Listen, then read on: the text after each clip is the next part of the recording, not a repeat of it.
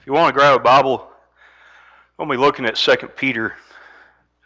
I'm going to try to cover the whole book this afternoon.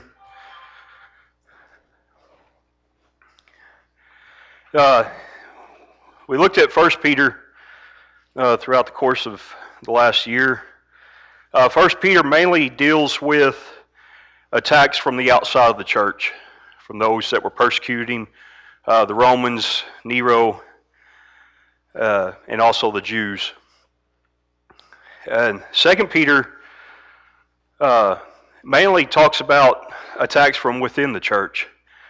So we're going to be looking at uh, mainly uh, false prophets and how to recognize false prophets. That's mainly what, what Peter tells them is that you need to you need to know these people.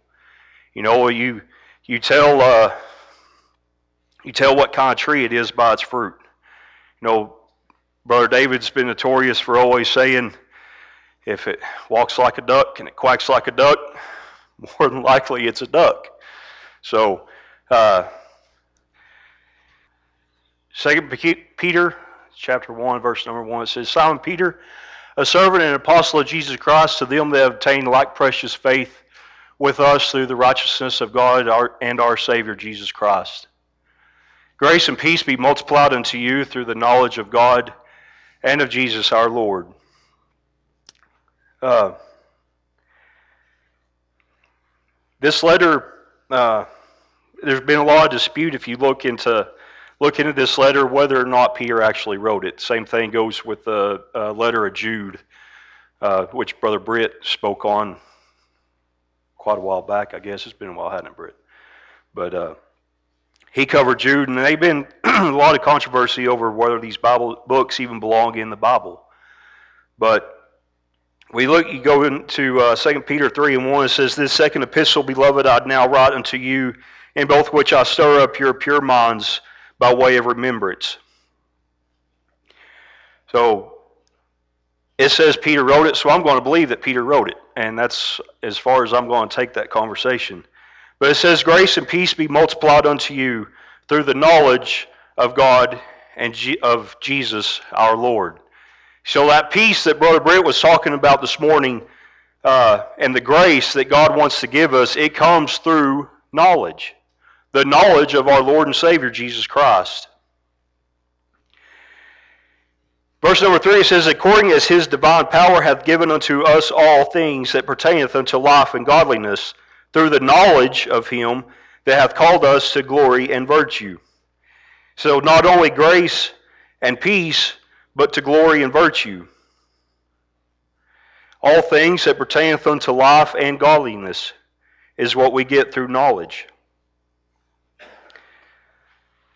And that knowledge of Jesus Christ. Verse number four says, Whereby are given unto us exceeding, exceeding great and precious promises that by these ye might be partakers of the divine nature, having escaped the corruption that is in the world through lust. Through knowledge of Jesus, we have a great and precious promise to be a partaker in his divinity, promise of heaven. I ask you this afternoon do you know Jesus?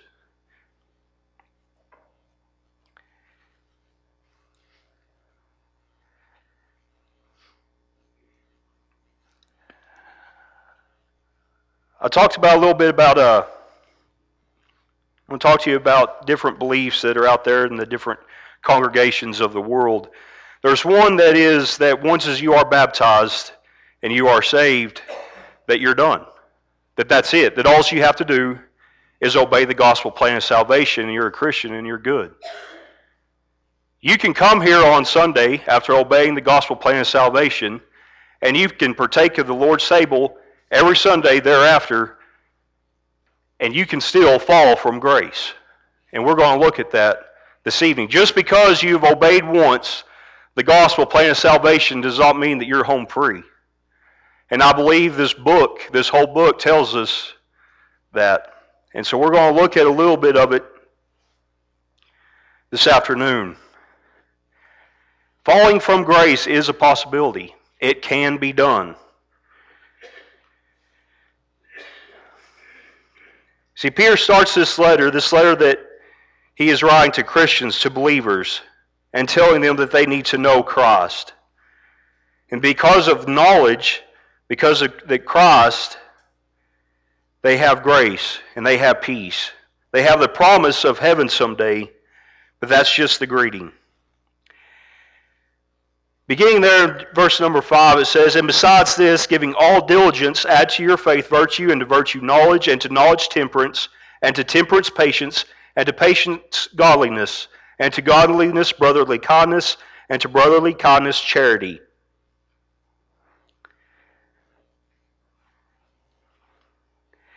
One of the key words being in that in that uh, in that list of things that we need to add as Christians, we need to do it diligently.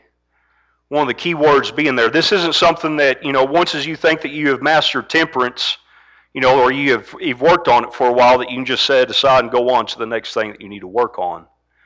This is something that, as Christians, we need to diligently seek after, and continue to diligently seek after it in order to master it. Because I promise you, out of all those things, you're not going to master any of them. Because you have an adversary, the devil, who's just going to keep on pushing your buttons. And these things that Peter's talking about come in very handy whenever you are defending yourself against the world. So add these things to your faith.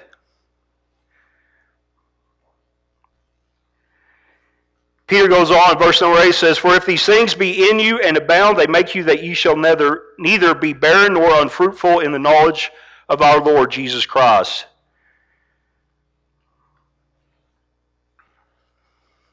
If we will give diligence to adding these things, Peter lists here,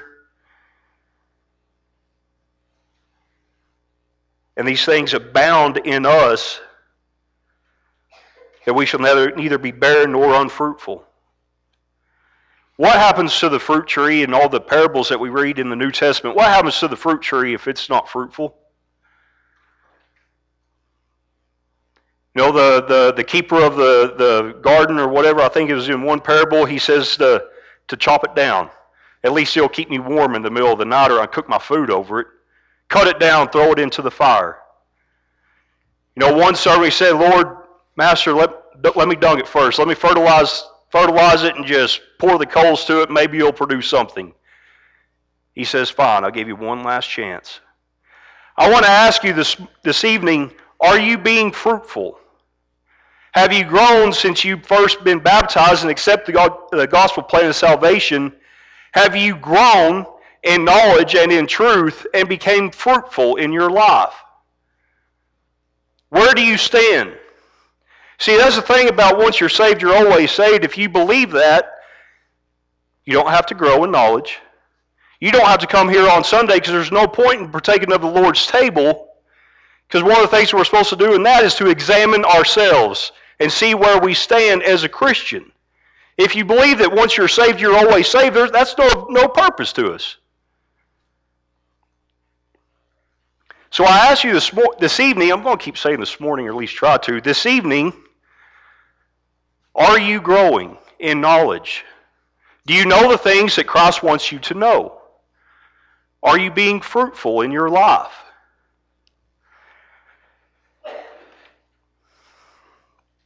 Verse number 9 says, But he that liketh these things is blind and cannot see afar off, and hath forgotten that he was purged from his old sins. It says, But if we don't grow in knowledge, if we don't grow in these things, that we are blind. We cannot see.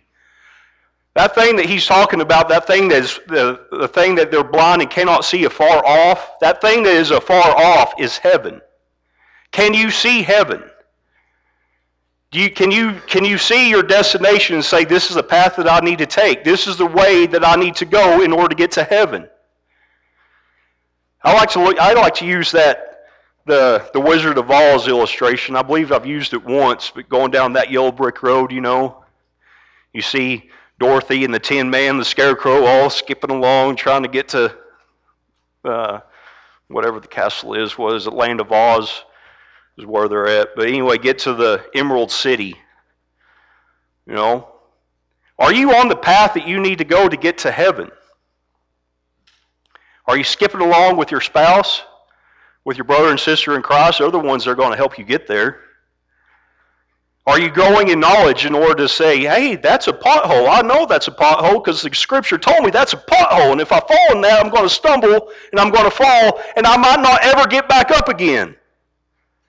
See, once you've been baptized and you get on that road, then you need to grow in knowledge. Because there's a lot of U turn. There's a lot of, you know, you can make a U turn right here and you can go the other direction if you want. That's what we call falling what we call falling from grace whenever you make that U turn. That's whenever you don't repent and turn away from your old man that you say, hey, that old man, you know, that old man liked to get drunk on the weekends, get high on the four day weekends, didn't care about his, about his neighbor, you know, lived life to the fullest for himself, didn't care about others. That's that old man. You know, there's a lot of roads, roads that lead back to him to live in that life. The scriptures are what show us the path that we need to take. Verse number 10 says, Wherefore the rather, brethren, give diligence to make your calling and your election sure. For if ye do these things, ye shall never fall tell you this if you're saved once and you're always saved, why is this word fall in the scripture? What does that word fall mean to you? The word fall right there to me means I'm not going to go to heaven. I'm going to burn for eternity. That's what that word fall means, and it's there in the scripture for a reason to give you warning, to give you heed. It says, give diligence. You know, a lot of effort is what that word means. Put forth a lot of effort to make your calling and your election sure. For so an entrance shall be ministered unto you abundantly unto the everlasting kingdom of our Lord and Savior Jesus Christ. What Peter says here is you're going to go to heaven if you can put these things in your life to secure that place in heaven. Verse number 12 says, Wherefore I will, I will not be negligent to put you away in remembrance of these things, though you know them, and be established in the present truth. He said he's going to bring them into remembrance. You already know these things. You know what had to be paid for the sin that's in your life.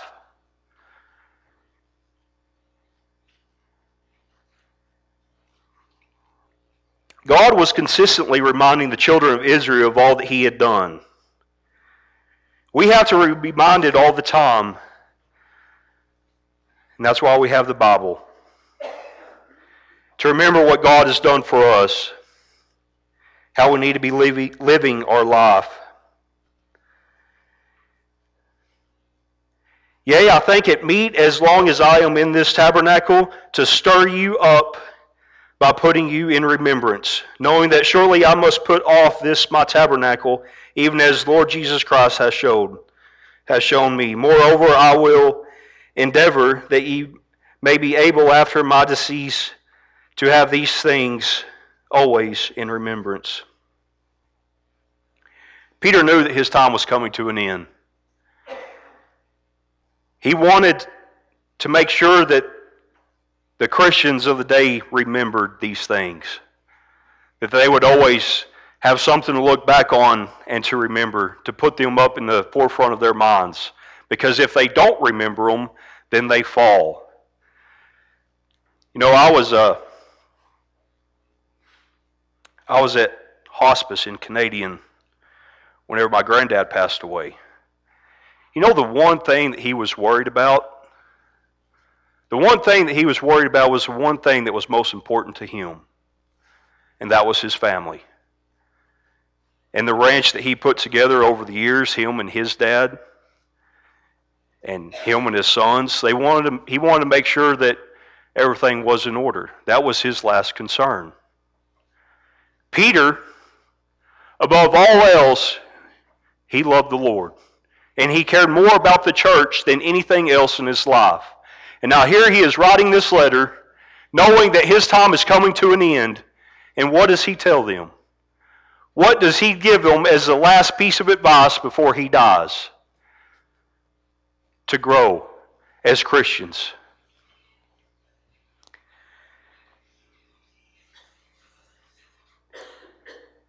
Verse number 16 says, For we have not followed cunningly devised fables when we made known unto you the power coming by our Lord Jesus Christ, but we were but were eyewitnesses of his majesty.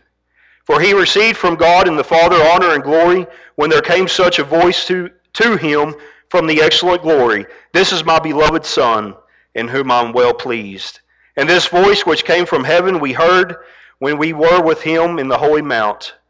We have also a more sure word of prophecy, whereunto ye do well that ye take heed, as unto a light that shineth in a dark place, unto the day dawn and the day star rising in your hearts, knowing this first, that, the, that no prophecy of the Scripture is of any private interpretation. For the prophecy came not in old time, but the, the will of man. But holy men of God spake as they were moved by the Holy Ghost. See, not only does Peter remind them of who they are, how they need to be growing, and the promises that they have. But he also reminds them of who Jesus is. He reminds them that none of the miracles of Jesus are made up. He reminds them of eyewitnesses that were there. He reminds them of prophecies that were fulfilled, and the prophecies aren't the work of men.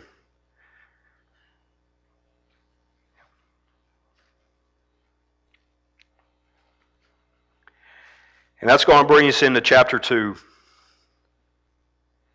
says, But there were false prophets also among the people, even as they are they will be false teachers among you, who privily shall bring in damnable heresies, even denying the Lord that bought them, and bring upon themselves swift destruction.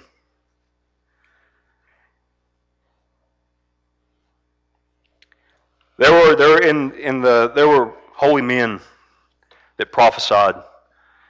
You know, God spoke to the to the children of Israel through the prophets. But at the same time all this was going on, there was also false prophets. There are today false teachers out there. I want to ask you, how are you to know that they're false teachers?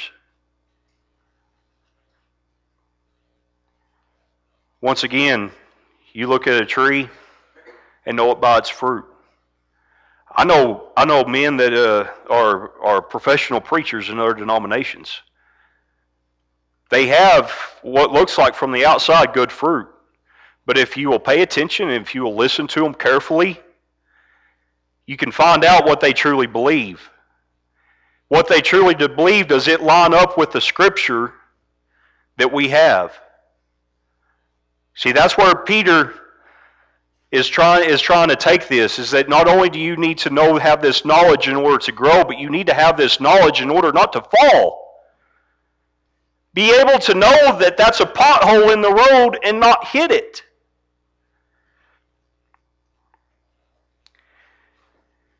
And many, many shall follow their pernicious ways, by reason of whom the way of truth shall be evil spoken of. A lot of people follow false teachers. You know, for some reason, it seems like those those people they, they draw others together because there's always something really good about them. I there was used to uh, my parents used to have the old dish television. I mean, the the huge one out there in the backyard, you know. And whenever they got that, there was like two or three channels that had a uh, an evangelist on there, and one of them uh, it was funny because one of them, he's like, you know, I will pray for you. I will help you. God will bless you if you donate. Like, all right. You know, I'll just add you into my bills every month and you just keep on praying for me. And I'm going to go to heaven. Uh, that's what we're looking forward to. The blessings, the peace that Brother Britt was talking about this morning, that does not come from a fake evangelist praying for you. That kind of peace only comes from God, and no amount of money can get it.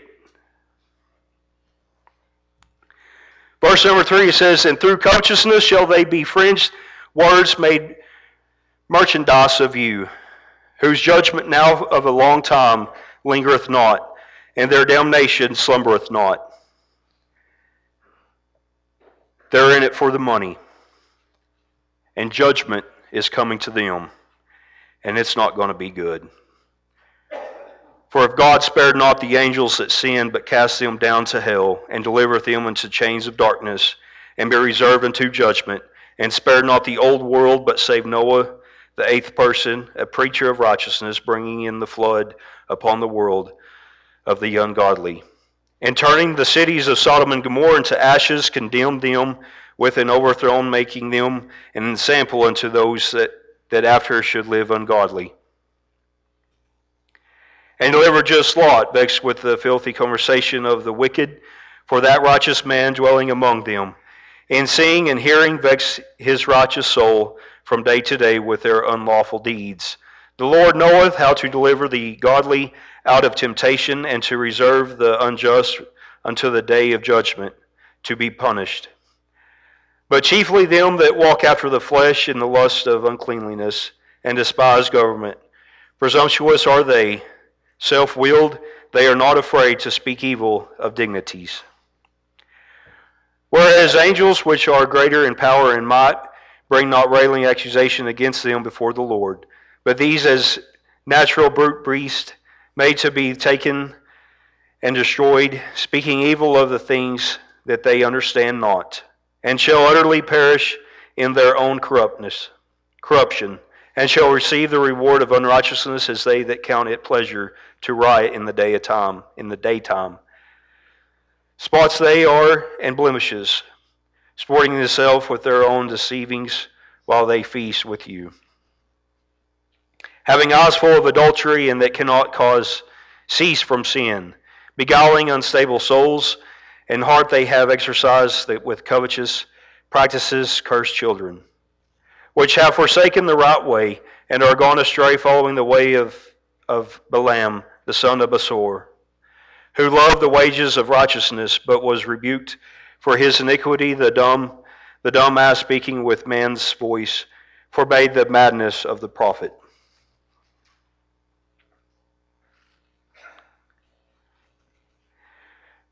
These are wells without water, clouds are, that are carried up with temps, tempest, and whom the midst of darkness is reserved forever. For, they, for when they speak great swelling words of vanity, they allure through the lust of the flesh, through much wantonness, whose that were clean escaped from them who live in error. While they promise them liberty, they themselves are the servants of corruption. For of whom a man is overcome, of the same is he brought in bondage. For if after they have escaped the pollutions of the world through the knowledge of the Lord and Savior Jesus Christ, they are again entangled therein and overcome, the latter end is worse with them than the beginning.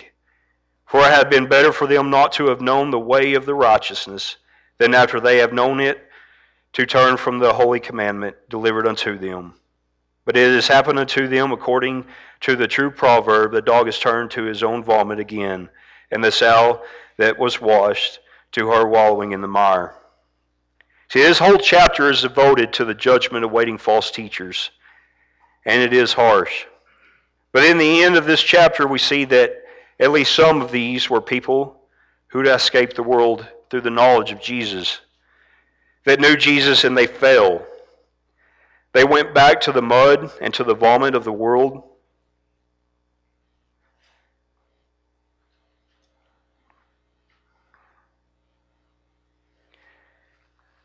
And I believe the reason that Peter adds this, this in there at the end about the people falling is because there's a reason that they fell.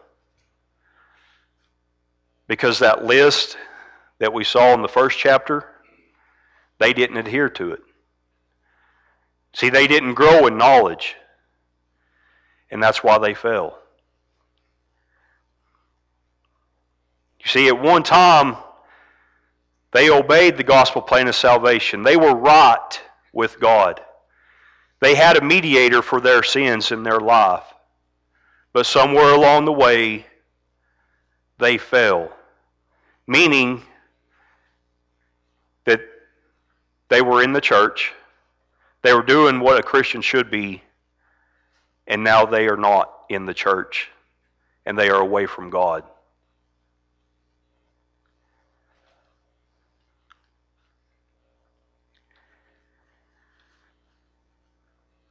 Chapter 3, last chapter that we're going to look at. I got 10 more slides to go through. Verse number 1 says, This second epistle, beloved, I now write unto you, in both which I stir up your pure minds by way of remembrance, that ye may be mindful of the words which were spoken before by the holy prophet, and of the commandments of us apostles of the Lord and Savior. Knowing this first, that there were that there shall come in the last days scoffers, walking after their own lust, and saying, Where is the promise of, this, of his coming? For since the fathers fell asleep, all things continue as they were from the beginning of creation.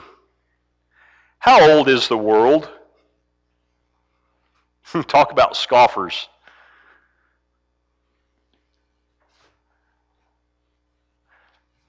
How old is it?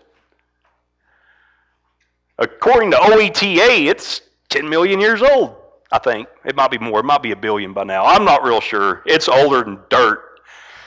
My neighbor says that a lot. You go, How old are you, Mr. Gatlin? He goes, I'm older than dirt. Tell my grandkids I've been here just about as long as dirt has. How old is the world? Talk about scoffers. You tell somebody that the world's only 6,000 years old. You know, God created Adam and Eve, and they're like, no, no, no. It's older than that, man. The world's been around forever. Scoffers. And there were from the beginning of creation, it says there in, in verse number four. You know, in the time of Noah, people thought the world was older than dirt. For this they willingly are ignorant of, that by the word of God the heavens were of old and the earth standing out of the water and in the water. Peter says they are willingly ignorant. They don't want the knowledge to know. They don't want to know how old the earth is. He reminds them that there was another time whenever people thought nothing bad was going to ever happen. A time whenever the water covered the earth. Whereby the world that then was being overflown overflowed with water perished. But the heavens and the earth, which are now by the same word, are kept in store, reserved unto, unto fire, against the day of judgment and perditions of ungodly men. Peter's saying that there's coming a day when no heartache shall come. There's coming a day of fire and destruction for the rest of us the rest of them. There's coming a day whenever God's going to say, they've had long enough. And He's going to destroy it. But beloved, be not ignorant of this one thing, that one that one day is the Lord with a thousand years, and a thousand years is one day. God's measurement of time is not like ours. He may give you tomorrow and he may not. You may have a week, you have, may have a month. Verse number 9 says, The Lord is not slack concerning his promise, as some men count slackness, but is longsuffering to, to usward, not willing that any should perish, but that all should be come to repentance.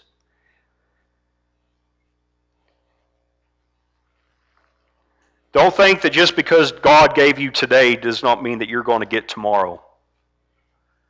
You have time today to fix your life.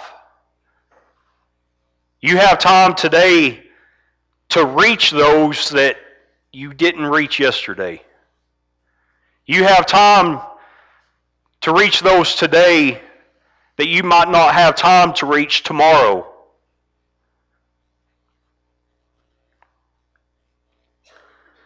But the day of the Lord will come as a thief in the night, in the which the heavens shall pass away with a great noise, and the elements shall melt with fervent heat. The earth also and the works that are therein shall be burned up. Seeing then that all these things shall be dissolved, what manner of persons ought ye to be in all holy conversation and godliness? Though God may be patient, the end is still coming.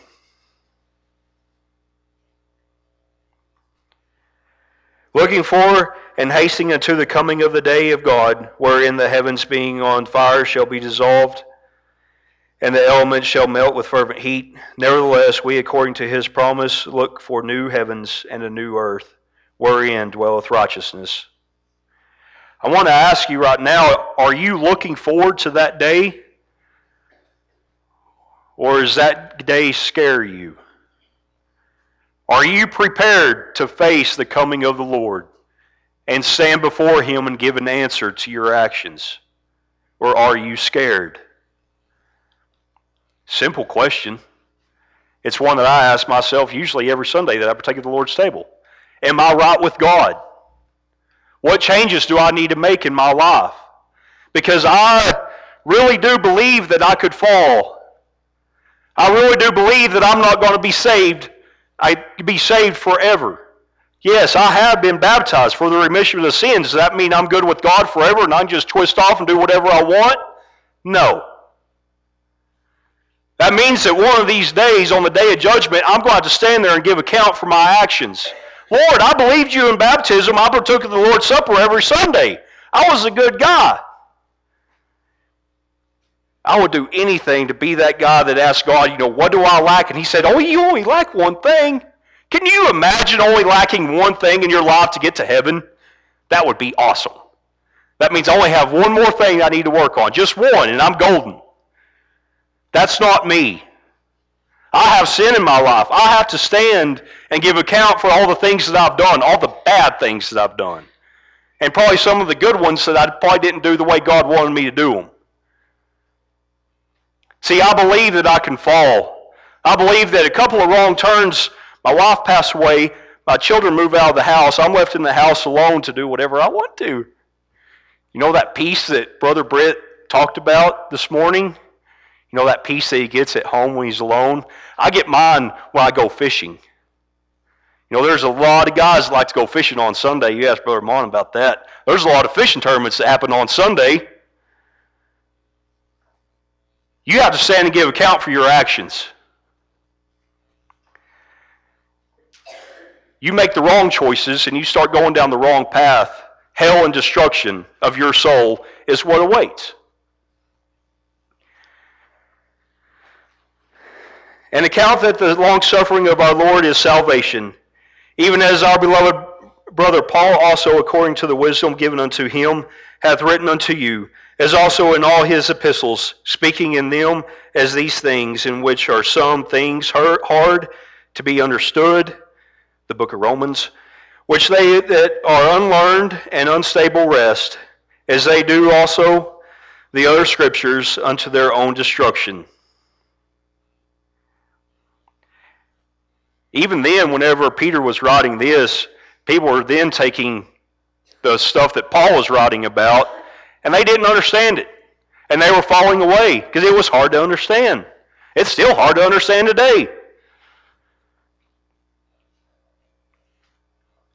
It leads you to destruction if you don't rightly divide the word of truth. It will lead you astray. You can look at stuff like once I'm baptized, I'm golden. There's how many different religions are there out there? Okay, now how many different Bibles are there? Are we not all reading the same thing? There's a lot of different churches of Christ that believe different things. There's churches of Christ that believe in the rapture, that the millennials, the thousand year reign, that God's going to come back. He's going to rule on the earth for a thousand years, and in that amount of time, if I can make it that long, I'll actually see it with my own eyes. Then I have a greater chance of, of believing it. And I'll save myself that way. There's those that believe that once you've been dunked in that water back there, you're golden. They have the exact same Bible that we do. Are you growing in knowledge? Are you growing in knowledge to where you can save your soul?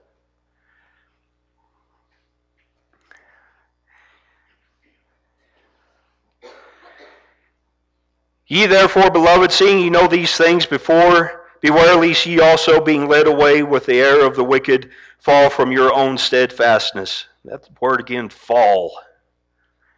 But grow in grace and in the knowledge of our Lord and Savior Jesus Christ. To him be glory both now and forever. Amen.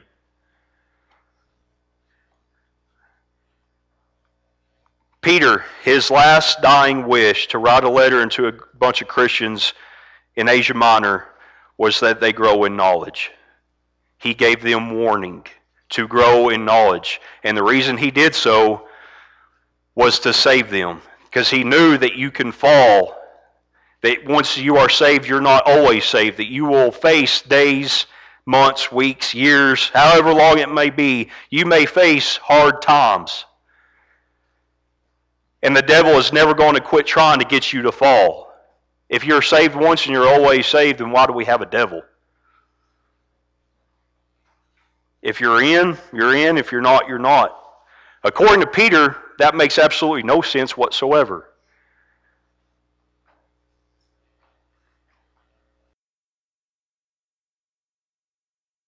Thank you for listening to today's sermon podcast. If you'd like to know more about this subject or any other Bible topic, send us a message at our Facebook page, The Church of Christ, Wheeler Area.